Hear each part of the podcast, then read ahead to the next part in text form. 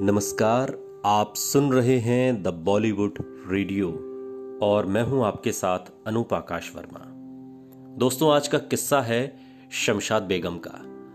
Bollywood industry में एक से बढ़कर एक गायक हुए, जो आज भी लोगों के दिलों पर राज करते हैं और लोग बड़े ही चाव से उनके गीत सुनते हैं। आपको याद होगा एक गीत गुजरे जमाने का, मेरे पिया गए रंगून, वहाँ से किया है टेलीफोन, तुम्हारी याद सताती है। या फिर कजरा मोहब्बत वाला। इन गानों को गाने वाली महान गायिका शमशाद बेगम अपने सुरीले सुर से आज भी लोगों के कानों में गूंजती हैं। शमशाद बेगम भारतीय हिंदी सिनेमा का वो नाम है जिसको संगीत के प्रेमी कभी नहीं भूल सकते। शमशाद ने अपने करियर में ऐसे गीतों को गाया था जो फैंस के जहन में अब तक तरोताजा हैं। शमशाद बेगम का जन्म 14 अप्रैल साल 1919 को अमृतसर में हुआ था। उन्होंने अपने गायन की शुरुआत रेडियो से की थी और साल 1937 में शमशाद बेगम ने लाहौर रेडियो पर अपना पहला गीत पेश किया था। फिर साल 1944 में उन्होंने अपना पहला कदम मुंबई में रखा। इसके बाद पूरी दुनिया ने शमशाद बेगम की आवाज़ के जादू को महसूस किया। उन्होंने कजरा मोहब्बत वाला लेके पहला पहला प्यार मेरे पिया गए रंगून जैसे अनगिनत सुपर हिट गाने फैंस को दिए।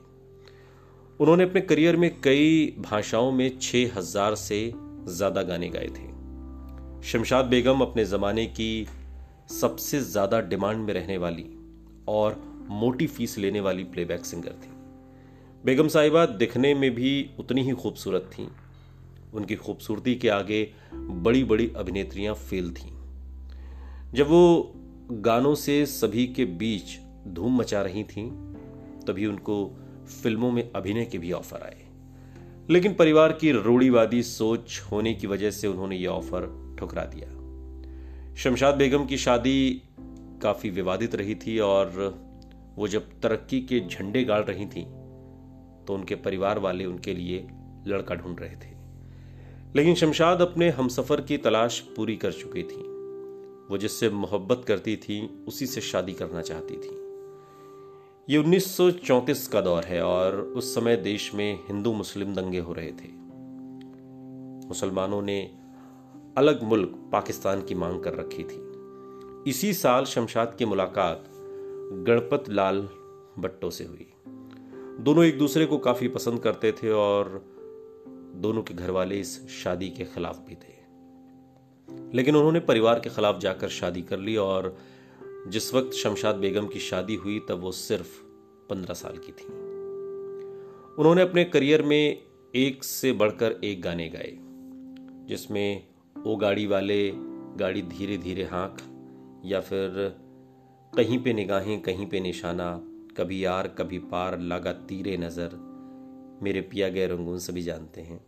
छोड़ बाबुल का घर, कजरा मोहब्बत वाला, दूर कोई गाए, न बोल पी पी मोरे अंगना। एक, दो, तीन, आजा मौसम है रंगीन। ये तमाम वो गीत हैं जो शमशाद बेगम की आवाज़ में आज भी कानों में गूंज उठते हैं। फ़िल्मों से दूर होने के बाद शमशाद गुमनाम हो गई। अपने करियर में उन्होंने कई अवार्ड्स अपने नाम किए। साल 2009 में भारत सरकार ने उन्हें पद्म भूषण से सम्मानित किया। साल 2013 में 23 अप्रैल को शमशाद बेगम ने हमेशा हमेशा के लिए इस दुनिया को अलविदा कह दिया। यूँ तो शमशाद बेगम के ढेरों गाने हैं जो आज की पीढ़ी को भी अपनी ओर खींच लेते हैं। लेकिन जो मुझे सबसे ज़्यादा पसंद आता है वो है कजरा मोहब्बत वाला। आपको कौन सा गीत पसंद है? कमेंट बॉक्स में बताइएगा। इंतज़ार रहेगा। सुनते रहिए द बॉलीवुड रेडियो सुनता है सारा इंडिया।